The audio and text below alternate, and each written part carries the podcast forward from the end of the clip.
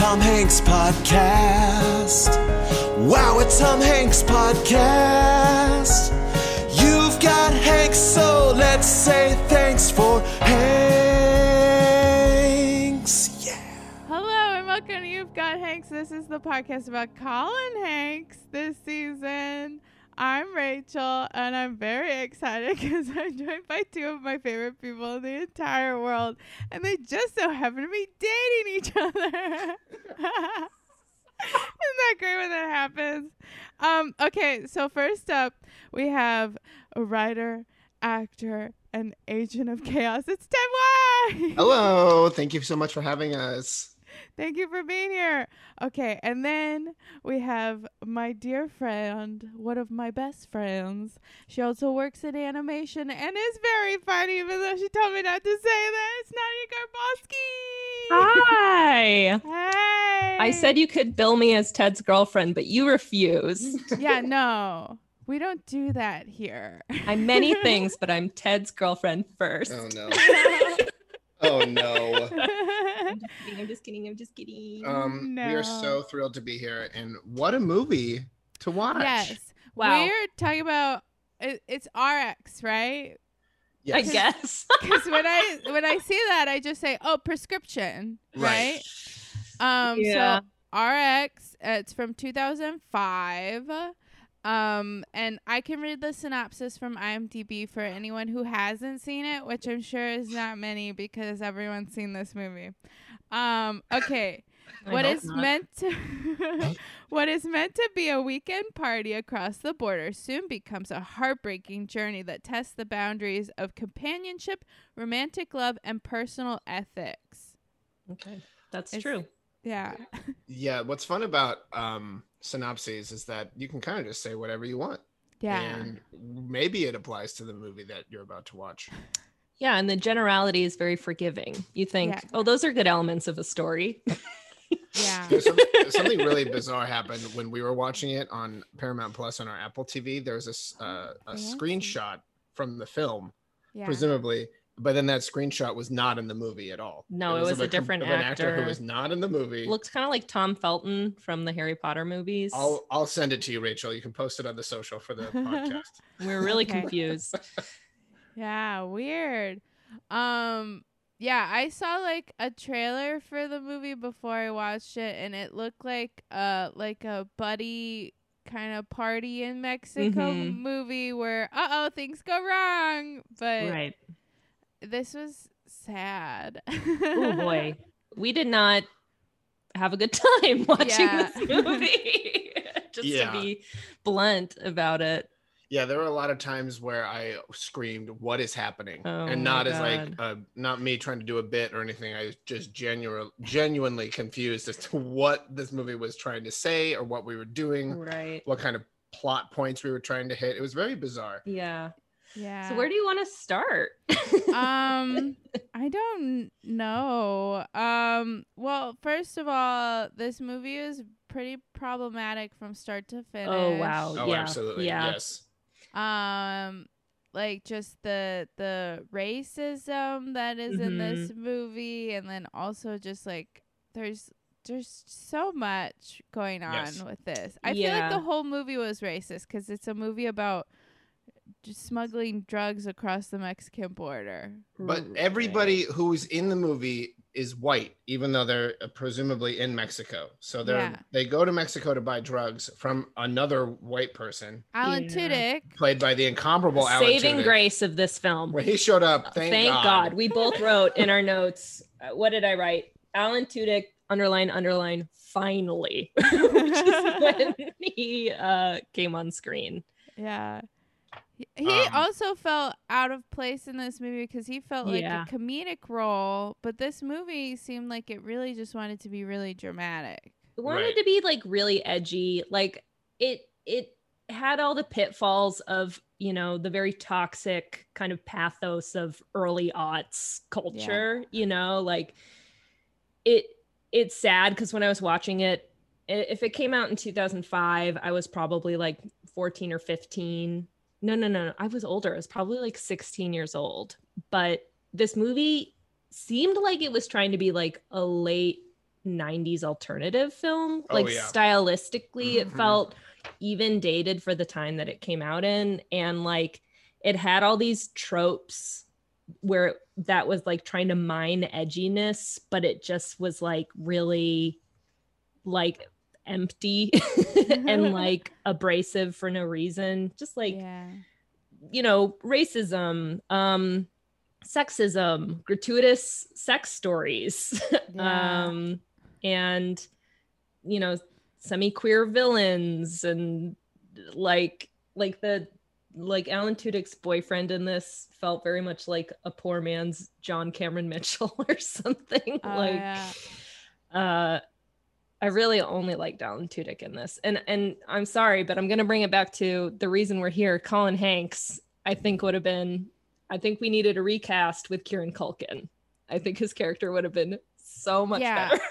I feel like Colin, this was like a so I've watching all of Colin's movies. He's mostly played like a nerd and a good guy. Sometimes he'll play like kind of like a, like the last movie I watched was 11/14, where he played like kind of like a kid who was like driving around doing like pranks with his friends, and then they accidentally hit a girl with a car, and so he's like bad in that movie, but he's like still a nerd. And I feel like in this movie he's like a bad kid, but he's still kind of a nerd. Well, he has like a sweet side. He actually listens to the girlfriend and like treats her pretty well, I would say. In this movie? I mean, he's like a sleazeball. I think he's like the, oh, I'm a nice guy kind of trope, even though like everything he says about women is like super degrading and gross. He gets very handsy with the main character, whose name we don't remember. We don't remember the main character's name. Who is that man? The guy from 6 Feet Under? I know the actor name. What was his character name? Like, we don't know. Andrew? Okay. Great. All right. Anyway, we'll go with that. Andrew is having a hard time at the party, and then Colin Hanks has this intimate moment with his girlfriend, and his hands are like all over her. He's like, I think they were on Molly. I think that was like, oh, okay. I think that was like the subtext, but never explicitly. Speaking of Molly and like party drug use, that's not really something that I consider a part of my life. But the thing about this movie as well is I was watching it and I thought, this is a lifestyle that I will never be a part of. This is not a world that I was invited into, or would I, if I were invited into, I would simply say no, thank you. Yeah, they weren't funny or fun. But they did have a cool car, which felt very like 90s alternative to me, like a retro convertible. Also, they're driving from Los Angeles to somewhere in Mexico, right? Yeah. That is a drive, isn't it? That's at least 6 hours. Depends on where in Mexico. Am I wrong? I think you could get to Mexico in like 3.5 hours from here. If only there was a device I could look this up. If only there was technology. How long it would be. All right, sorry, this is rude. I have to look this up now. No, look it up. What were some of your thoughts? Well, I do feel like Colin shouldn't have been in this movie. A, because it is not, it wasn't appropriate at the time, and it definitely will not age well. So it does not look good on his resume. And also, I feel like it probably would have been he's too sweet to be in this role. Yes. He's like, too straight-laced. I mean, him and his dad, they're very like pure, you know? Like, one of my favorite roles that he plays is the priest in Mad Men, and I feel like he was very well cast. Are you going to watch Mad Men? Are you going to watch it for the podcast? I think so. I think it's so good. He's fantastic in that. And I like Colin Hanks. Just Colin Hanks. Yeah, I like Colin Hanks. I did not like him in this. I did not like his, how did you describe it? His haircut? Oh, I said it was like Jim from The Office haircut. Yes, can we talk about the haircut? I did not. Absolutely. Yeah. So it was a mop? Yes. Mm-hmm.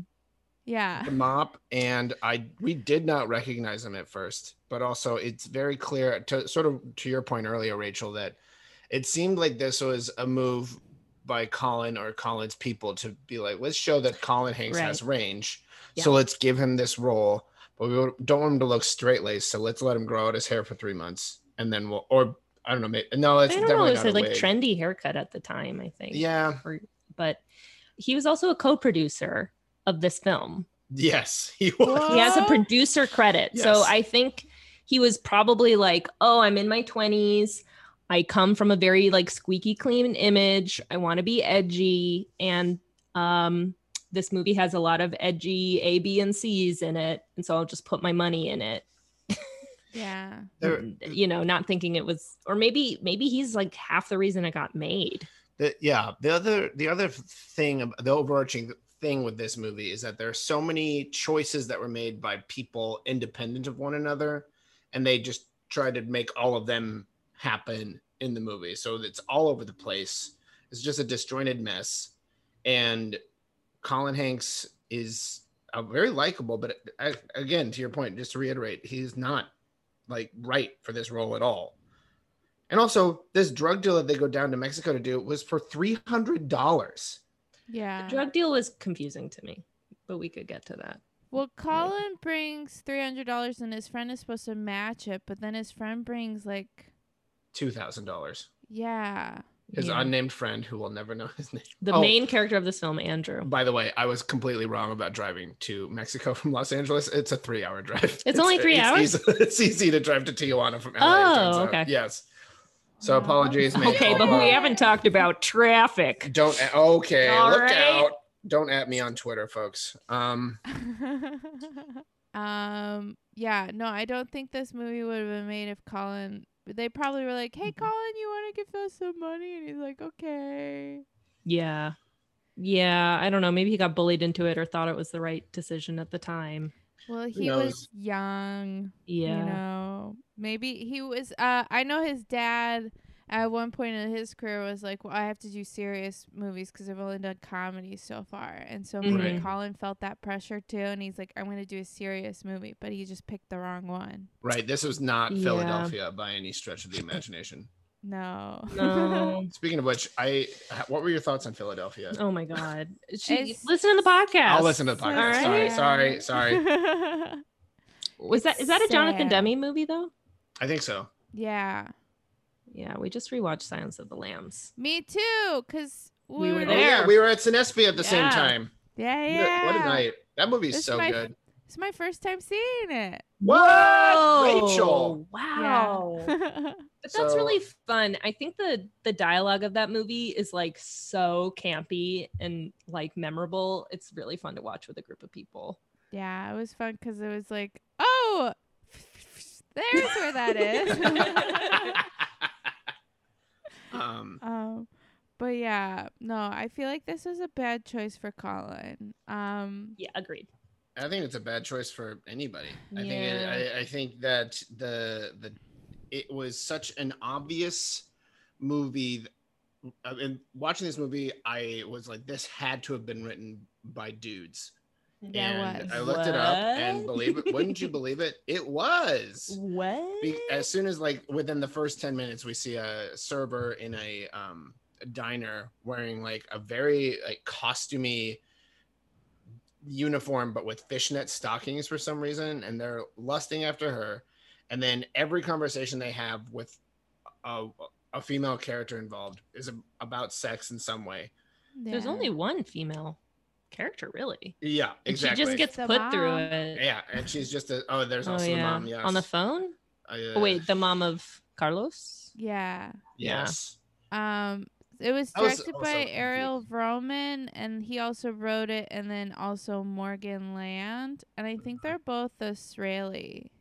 Yeah, they also did this movie called The Iceman, starring Michael Shannon in 2012. That was also not a good movie. Well, I'm glad that their career kept going after this. Good for them. It just goes to show you, if you can make one movie, you can make more of them. Mediocrity. Yeah.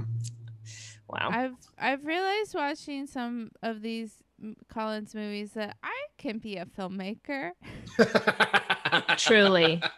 Truly. I know. Madly, deeply. I'm watching this as someone who writes, and I think, oh, I can sell a script like this, no problem. But it's also, the reality of that is you need to actually write something good. If you need to be don't friends have with any connection. Colin Hanks. If you're not Tom Hanks' son, then you definitely have to have a really great story. Exactly. Maybe. Maybe. No offense to Colin. I know. I was disappointed because I do like Colin Hanks, and I hadn't heard of this movie before. And maybe that's a good thing.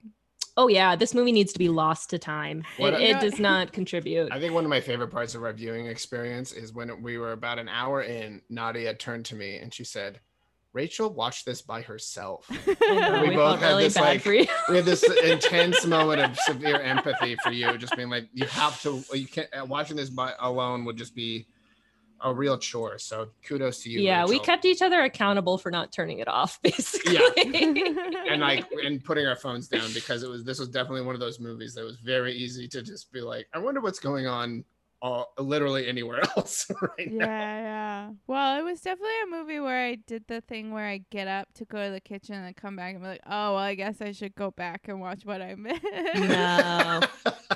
No. I mean, just the whole mechanism of the plot is like confusing because I did not hear the words of the conversation that sort of sets up why the main character needs to like get a bunch of drugs and bring them back to sell. Right. Mm-hmm. I was like, oh, something's going on with his family, but the only, you know, laying of the plot that was done in the film was that one phone call where we don't see the mom, we just hear the dialogue. And at the time I was distracted by the production design because there was a movie poster in the kitchen that he was in. And I was like, that's a weird place for a movie poster. Oh, and two small picture frames with stock photos in the picture frames hung very haphazardly in his home. Yeah, and he didn't have curtains in the window, but I guess a lot of young people don't have curtains. So that's not that unrealistic. And then I was also distracted because his girlfriend comes in and he's naked, sitting on the toilet, presumably going number two, when she walks in like, isn't this hilarious? And he's like, what? Oh, this is so weird. It's a joke. That whole scene felt like the directors were like, oh yeah, this will be really funny. Just like improv this part. It'll be like so funny, just improv. And then they just took the first take and put it in the final cut of the movie. Yeah. Well, usually when you're naked pooping, isn't that when you have like violent shits or something? Oh yeah, definitely. I mean, they that's a low point in your day. Yeah. They definitely could have used your life. I don't poop like that often. They could have used a round of ADR in the booth just with our poor actor Eric Balfour on a toilet just shit with a microphone. Maybe that was setting up that he has a pooping problem, and then it foreshadows later pooping problem. Wow. Rachel, are you saying this movie's better than I thought it was? Fan theory. Look out. Check the message boards. Check the forums. Because there is a fan theory that ties it all together by one Rachel Chapman. If you'll notice in Act 1, you'll see from this scene that the main character has a poopy problem. For me, I was like, is this to set up that his girlfriend is like the archetypal like cool girl? Because it's like, oops, I walked in on you shitting and I don't care. I'm cool. Let's go fuck. I don't care. I'm cool. Let's do drugs. Like, she's such a mechanism, and also is like kind of just put through absolute like the worst in this film. And I hate movies where people are just put through situations that make them suffer the entire time. Those are not, especially if those people are like people of color or a woman, it's like, no, I don't need to see their pain from this narrative of stupidity that doesn't even need to exist. There's also a theme that happens in this movie where they have this really tense scene where someone who is a character literally named Carlos, who lives in Mexico, and he has this whole conversation with Adam, the main guy, about his car, about how he can fix it for cheap and stuff like that. But the whole thing is like, he seems like really menacing. And it's part of this. There's a bunch of movies that came out around this time period where a bunch of affluent white people travel to a more impoverished developing country, if you will, trying to find the appropriate words to say. And whoever lives there will target them and like murder them. Like Hostel was like this. There's like some other movie that was like Hostel, but in Brazil. That's just a thing that I noticed that I wanted to shout out, but I cut you off, Rachel, so please continue. Oh no, I was just gonna say that that, like, they made it seem like it was her fault for going on the trip. Like, she was the catalyst that made it all go wrong because she wasn't supposed to be there. But then I'm like, well, if she wasn't there, that probably would have all happened anyway.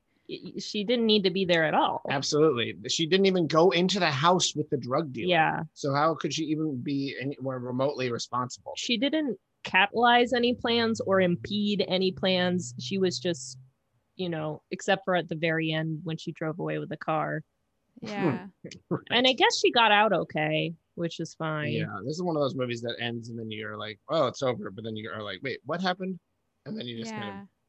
It's so funny. I mean, the like levels of like racism just inherent in this plot are so thick. But it's really funny at the end because it's like, oh, we don't want to go to the border because like we can't go through without swallowing all these drugs because they're going to check the bumper. But at like the end of the day, this white girl, this pretty thin white girl is driving through with a car that probably has traces of blood and a bullet hole through the trunk. Oh, absolutely. And she's like visibly upset and like gone through it. And they don't check her. Probably because white female privilege got her through the border, you know? It's just like, if white privilege can get you this far, can get you out of the situation too, I guess. So that's the message. I think it's pretty clear that we both did not like this movie. Yeah, I did not like it either. Sorry to say, Colin, it's not my favorite Colin Hanks movie. Oh my God, if Colin listens to this, he's so embarrassed. But I do want to ask, what is your favorite Colin Hanks movie? My favorite Colin Hanks movie? Mm-hmm. I think I'm going to have to say Orange County. Yeah. I like Orange County a lot. But I haven't seen it in a while. I've only seen that once. I think I've seen it twice, and I was in the perfect window to see that movie because when it came out, I was also about to start college, or I just started college, so I really empathized with Colin Hanks's character, who spends most of the movie being like, "Oh, I'm gonna go to college, and that's where I'll meet people who I view as my equals," because like. Young Colin Hanks in that movie, I also had a very high opinion of myself. And what? I know, right? And that sort of blind confidence that comes from growing up in the Midwest and being a white straight man. That and confidence. Yeah, that like unbridled confidence that people say, "Why are you so confident?" And I really empathized with him in that movie, and I really like his character's journey. But I also didn't see any trailers. I went to that movie completely blind. And sometimes that's the best way to see movies. Kind of like RX, but on the other side of that coin, going in completely blind. Yeah, we didn't know how bad it would be. I'm also calling it RX, not prescription. Although I don't know what they were going for. I don't know what they were going for. RX. Okay. That sounds more edgy, and it was really trying to be that, you know? Yeah. But the one theme I really liked was that about somewhere towards the end of the second act, that's me being generous saying that they actually had an act structure for this movie, but somewhere towards the end of the second act, the convertible car that they've been driving the whole time with the top down to be like, we're young and fancy free, like they put the convertible top up as in like, this is where the movie gets serious, this is where it gets more tragic, and it stays up for the rest of the movie. So that was a good touch by the art department. Good job. Wow. That's one thing I liked about it. Oh, the convertible. Yeah. Right. So the pooping and the convertible are really... The naked pooping and the convertible. And of course, Alan Tudyk, 10 out of 10. I wish he was in every movie. There was some talent behind this film. This part of it. I already mentioned what my favorite Colin Hanks thing was. I think it's Mad Men. Although I do love his brief cameo in That Thing You Do as usher. Yeah. Are you going to watch Fargo, the show? Oh, yeah. Fargo. I really like him in Fargo, season 1 as well. I'm excited. He does a lot of television, so that's a little bit more for me to watch time-wise. Definitely. But yeah. Yeah. You got to watch the whole first season of Fargo, I think. Yeah. I had to watch the first 2 seasons of Roswell, too. Of Roswell? He was on Roswell? Yeah. Wow. When is that from? 1999 to 2002? Yeah, that was like an alien show on the WB/CW, right? Yeah. It's all about horny teenage aliens. Yep. Love it. They're horny, they're alien, and guess what? They're teens, and one of them is Colin Hanks. Wow. Yeah. That's like a winner, baby. That's the log line, actually. That's how they pitched it in the room. They're horny, they're aliens, and we got Tom Hanks' son, so. Yeah, write us a check, please. Heigl. Oh, great. Oh, pre-Grace. Yeah, pre-Grace. Yeah. Is she still on that show? That show's still on the air, right? No, she left. She's kind of blacklisted, isn't she? Like, she hasn't been in anything in a long time. She was recently in like a Netflix series, I think. Oh, yes, she was. Maybe that'll be season 3 of the podcast. Katherine Heigl. Yes. Why? Because she was in Roswell with Colin Hanks. No, well, season 3 is Chet. Oh my lord. Wow. Yes. I can't wait to watch his Twitter videos and come back for that episode. Should have led with Chet, honestly. Oh man. And then season 4 we'll go back to Rita. So it'll be nice. Great. And then season 5 will be Truman. Is that their child or yeah. There's another one. All right. Wow. And then we'll do the 2 cameos that Elizabeth Hanks has. This is like an avant-garde art project almost. Yeah. Like once you get into Chet and Rita and Truman. I can't wait to see what Chet does next from a strictly curious point. Yeah, I mean, Colin Hanks' career, though he is, I would say, a successful actor in Hollywood, it's like a much different career than his father's, you know? Yes. He mostly does television, but he's really good in television. I agree. Yeah. But I feel like he also has that thing where like it's like, well, are you in this just because you're your dad? And I feel like that hinders him, but then also it helps him. So it's that. Yes. Yeah. Sword. It gives him like some hunger to live outside of the massive shadow that his father casts. Yeah, that kind of thing. Is that kind of the point you're trying to make? Because he's not as good as his dad, but he is good. I think he's like comparable.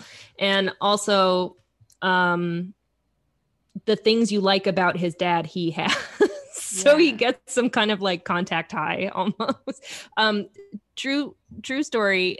To cleanse our palate after watching RX last night, we did watch Catch Me If You Can. Oh, good. Which neither of us had seen in a long time. Oh, it's good. I like Tom's accent. Oh, yeah. It was good. That's supposed to be, he's like New England. Like Boston, Massachusetts. Yeah. Is that what he's going for? Okay, cool. Tom loves an accent. Yes. He has accents and force. He loves 2 things: accents and typewriters. Yeah, I know. Catch Me If You Can had a lot of typewriters. That's true. I wonder if they used his personal collection. Yeah, I bet they did. Okay, well, I want to have some fun now. Yes.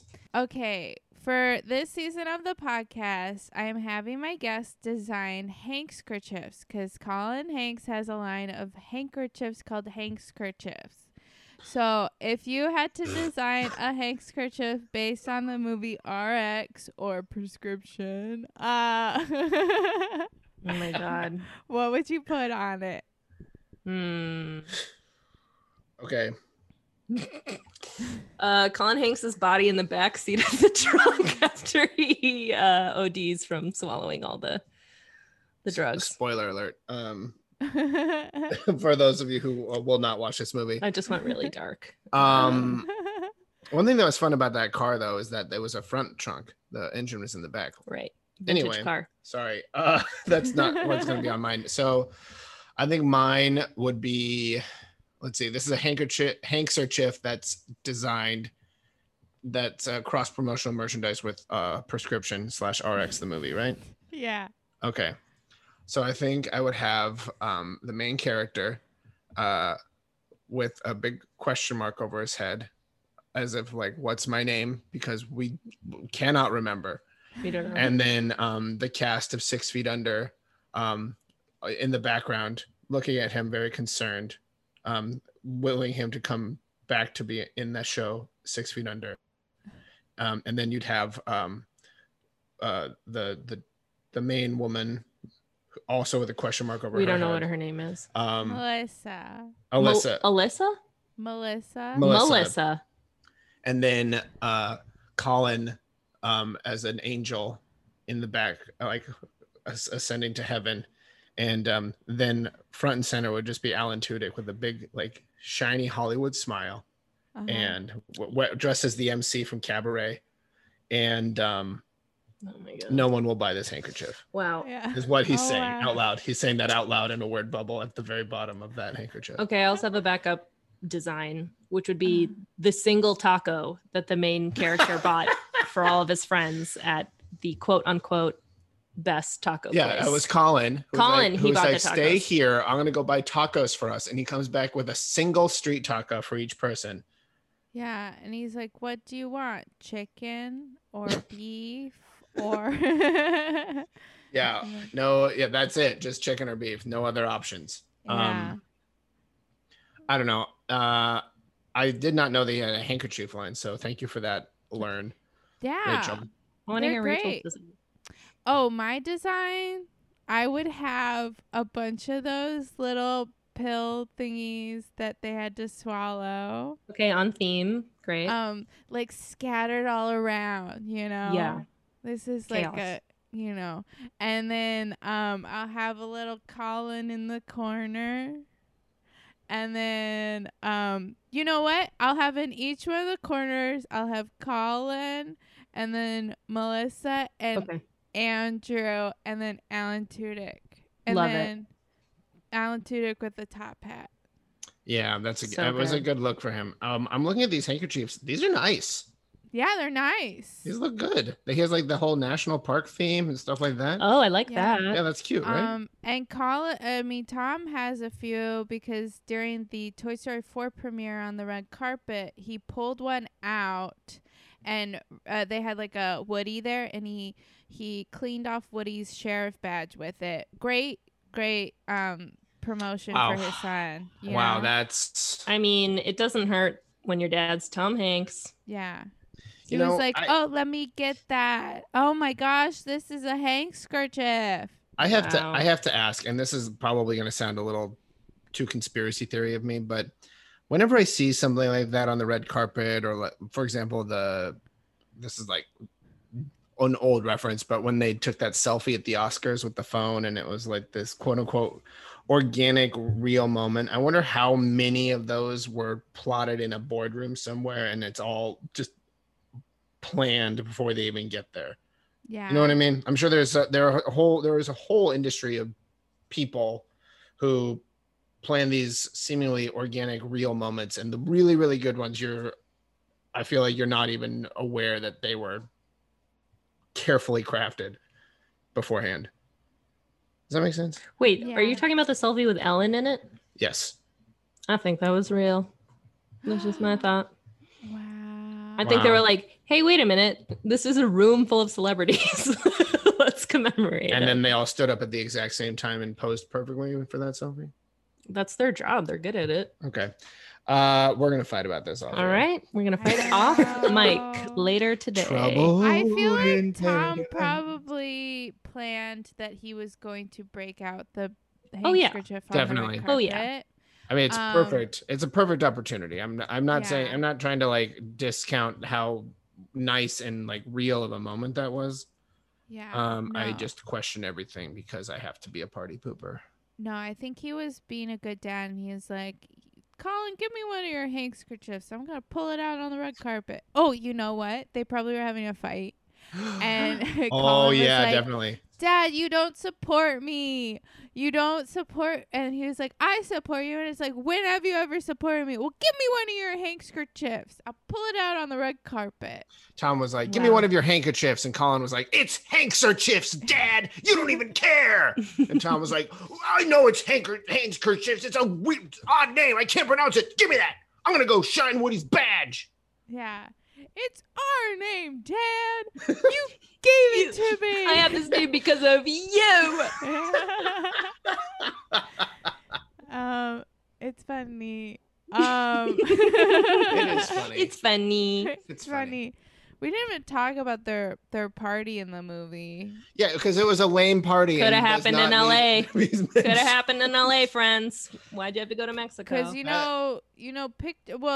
Alan Tudyk party, the costume party. Oh no, that party was an odd cabaret themed party, presumably. I think it was like, I couldn't tell if it was like, we just love cabaret or we are neo-Nazis and this is our cover. Okay, we're definitely heading back into talking about the movie, but I think this is worth This is worth mentioning, though, because it could go one of two ways. Either A, it's a party with a cabaret themed where everybody decided to dress as Nazis, or it's that in addition to the fact that a number of those people at that party were descended from Nazis who fled after the fall of Nazi Germany in the 40s. Whoa. Yeah, that was Ted's theory. That was my other thought, because I know a number of Nazi war criminals fled Germany and went to South America. Maybe some of them went to Tijuana in Mexico. And my thought was, if Raul, who's the doctor's boyfriend, was a Nazi, maybe he would have had a tattoo, like a Nazi tattoo. Because like, I feel like in other films, neo-Nazis always have a Nazi tattoo. That's true. But I don't think that they were... Even in Silence of the Lambs, to bring it back. No, he had a Nazi quilt. Right. The serial killer. You only saw it once. I've seen that movie like 800 times. I've only seen it once. Yeah. It's so good. And it just gets better each time you watch it. It's the first viewing I'll never forget, but we're talking about Silence of the Lambs now. Okay. No, we don't need... But like, I feel like the Nazi party was just like, you know, another kind of textbook thing to try to add edge to this film. Are you talking about the political party or the party? I'm talking about how the 90s had so many movies with neo-Nazis in them because, oops. Something fell off a shelf in our bathroom. An empty bottle.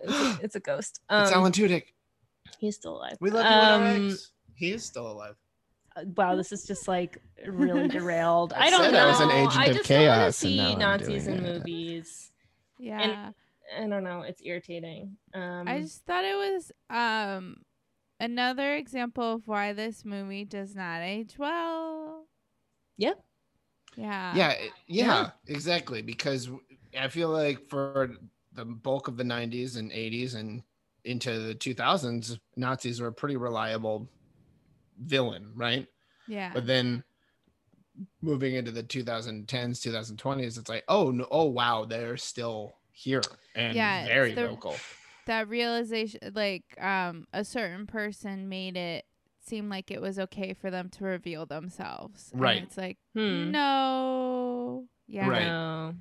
Go back to the shadows where you belong. Yeah. Another thing is like, the way these villains were sort of coded, it was like they were sort of Nazi coded and they were also just queer coded. I mean, they were a queer couple, you know, but I was just kind of like, just a weary of all the things they just tried to do to make this movie interesting. Yeah, I'm just wondering because there's a few Colin Hanks movies. I keep saying Tom when I mean Colin. And Colin, I know, right? Keep doing the same. I hope Colin doesn't hear this episode. He will be so upset. He'll be like, "I made what movie? What? Yeah, what was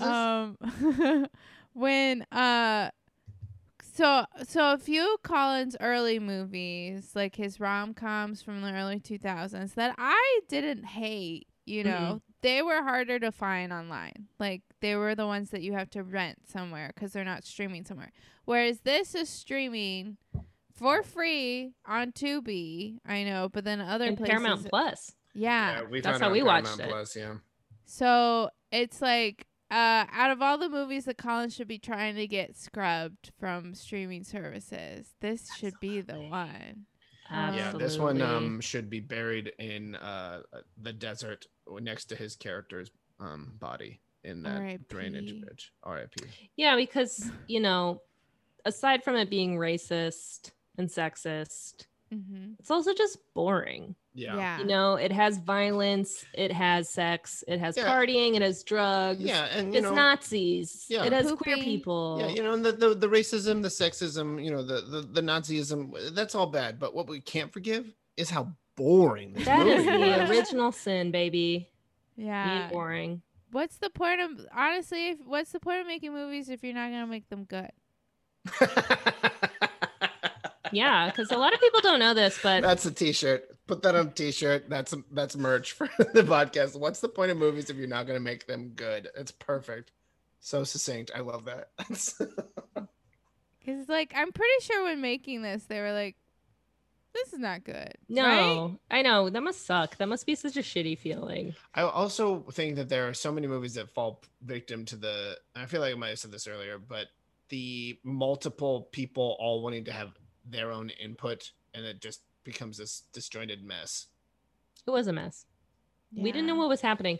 Also, like, I thought that they were buying drugs for this party, and that's why Colin Hanks like had so much money. He was like, let's go stock up on drugs for, you know, because it's cheaper in Mexico. I think that's why a lot of people go to Mexico to buy drugs. Right, but like prescription drugs. Right.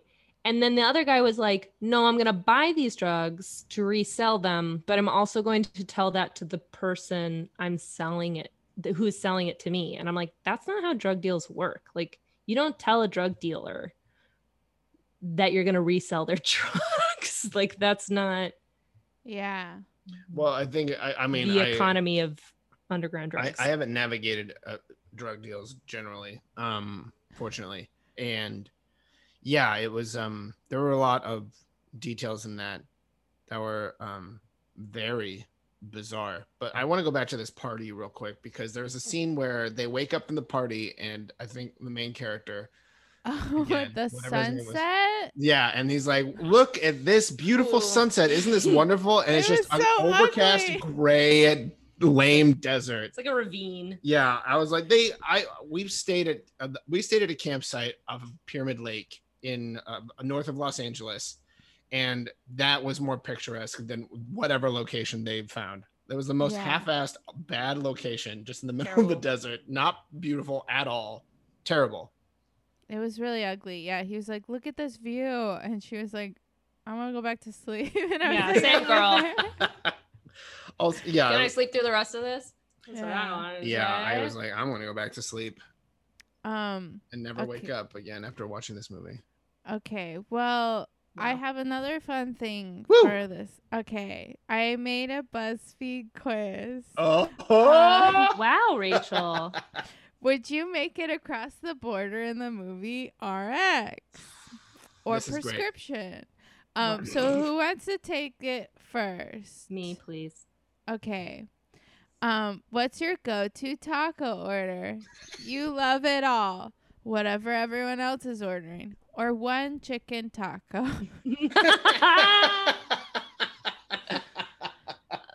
The first one. I love it all. You love it all. Okay. Your friend's in need. What do you do? Do what you can as long as it doesn't affect you. Help them any way you can, or help them if you can, but if it gets too hard, you bail. The last one. Because relating to the movie, when Colin Hanks was overdosing in the backseat of the car and they drove all the way to the hospital, I was like, leave the girlfriend and Colin Hanks at the hospital and then go across the border. You know, like, he's got someone with him. He's at a hospital. She'll call her rich dad. It will all be okay. Yeah. And maybe you can avoid, you know, maybe you can get across the border and poop out the drugs and then just deal with the other repercussions later. You know what's so funny about that? Save yourself. Is that's a great... But try to be helpful. That is a great plan. But very seldomly do you see a movie where someone says, hey, I have a great plan, and then they execute that plan and it works out and everybody's hunky-dory at the end. That's not, unfortunately, that's not an exciting movie. It's, although it's a movie that I personally, Ted White, would be very entertained by, to be like, that's some great planning going on here, folks. 10 out of 10. I can't wait to watch it again. I think it's a good plan because they're already in a hairy situation. Yeah. They've already set themselves up for failure. So some kind of repercussion is inevitable, but having your friend die is actually inexcusable. Right. It's like, but if it lame. But if it does get hard, you gotta bail. But you gotta bail. Just try to. Okay. Anyways, what's your favorite thing to do in Mexico? Party, look at the sunset, or eat? Oh my god. These are so perfect. I'm going to say eat. You're going to a costume party. What do you wear? A dead person, a gorilla, or a princess? I was hoping for an SS officer uniform. Too much. Everyone would pick that, and it would be too easy. I think princess, because a gorilla costume would be really hot in Mexico. Yeah. But I like the idea of the gorilla costume more. What do you do when you're nervous? You stay calm, you get angry, or you have to poop. Unfortunately, it's not the poop. It's probably get angry. Same. Okay, what's your favorite Tom Hanks movie? Philadelphia, Saving Private Ryan, or Forrest Gump? I love that it's just the three. Too. I know. I guess Saving Private Ryan. Okay. Who is your favorite Tom Hanks son? Colin, Chet, or Truman? Colin. You die from ruptured drugs in your stomach. No, I'm Colin Hanks. Oh, no, you died because your friend wouldn't take you to a hospital. Was jail time really worse than dying? Shouldn't have been such a helpful friend. That's your I love the attitude at the end. That's your fate. You died, but it's because you're dumb. Okay. You feel bad. Your turn. What's your go-to taco order? You love it all, whatever everyone else is ordering, or one chicken taco? I'm going to say whatever everyone else is ordering, in the perception of me being there surrounded by locals who have ordered before me. Okay. I'm going to give a rationale for each of my answers for this BuzzFeed quiz. Your friends in need, what do you do? Do what you can as long as it doesn't affect you. Help them any way you can, or help them if you can, but if it gets too hard, you bail. I'm loyal to a fault, so I'll say the second one. Help them any way I can. Okay. What's your favorite thing to do in Mexico? Party, look at the sunset, or eat? Eat. Eat. You're going to a costume party. What do you wear? A dead person, a gorilla, or a princess? I think I'm going to say... I think I wear a dead person. Can I clarify? Who's the dead person? I'm taking the quiz. What's the dead person, though? Well, Colin's already dead by the time they go to the costume party. Okay. Right. Okay, I was just trying to... What do you do when you're nervous? You stay calm, you get angry, you have to poop. Have to poop. Sure. What's your favorite Tom Hanks movie? Philadelphia, Saving Private Ryan, or Forrest Gump? Forrest Gump. Okay. Who's your favorite Tom Hanks son? Colin, Chet, or Truman? Okay. This is a tough one because from a reasonable perspective, I would normally say Colin. Yeah. But from I just like watching this person and seeing what crazy stuff comes out of his mouth next, Trainer? I gotta say Chet. Yeah. Okay. Oh, you also died from stomach. Oh no, you died because your friend wouldn't take you to a hospital. Was jail time really worse than dying? Shouldn't have been such a helpful friend. Wow, interesting. Rachel, did you take this quiz? I did not. Here, I'll take it real quick. I'll get a chicken taco. I'll help them, but if it gets too hard, I'll bail. What do I want to do in Mexico? I also want to eat. Dang. Yeah, right. Okay. Yeah. Going to a costume party. What do you wear? I'll be a gorilla. What do you do when you're nervous? I also have to poop. Oh, no. What's your favorite Tom Hanks movie? Forrest Gump. Who's your favorite Tom Hanks son? Truman. Wow! I get across the border. Wow! But you didn't. Truman was the one chicken taco and Truman were the missing links of your fate. Wow. I probably would have picked Colin for real. I don't know anything about Truman. That's why. Well, here's the thing. Truman's my favorite because he's the only one that's not problematic and not married. So he's. Got it. If we hit it off, then I can be. Imagine. Boom. Family. Wow, what a fun time. What a ride, huh? Okay, let's rate RX or prescription out of 5 Colin Hankses. How many Colin Hankses do you give this movie? I give it one dead Colin Hanks in the trunk of my vintage automobile. Oh my God. Wow. Yeah. I also give it one Colin Hanks telling a gratuitous sex story in the backseat of said convertible. I give it one Colin as he's like, ow, my stomach.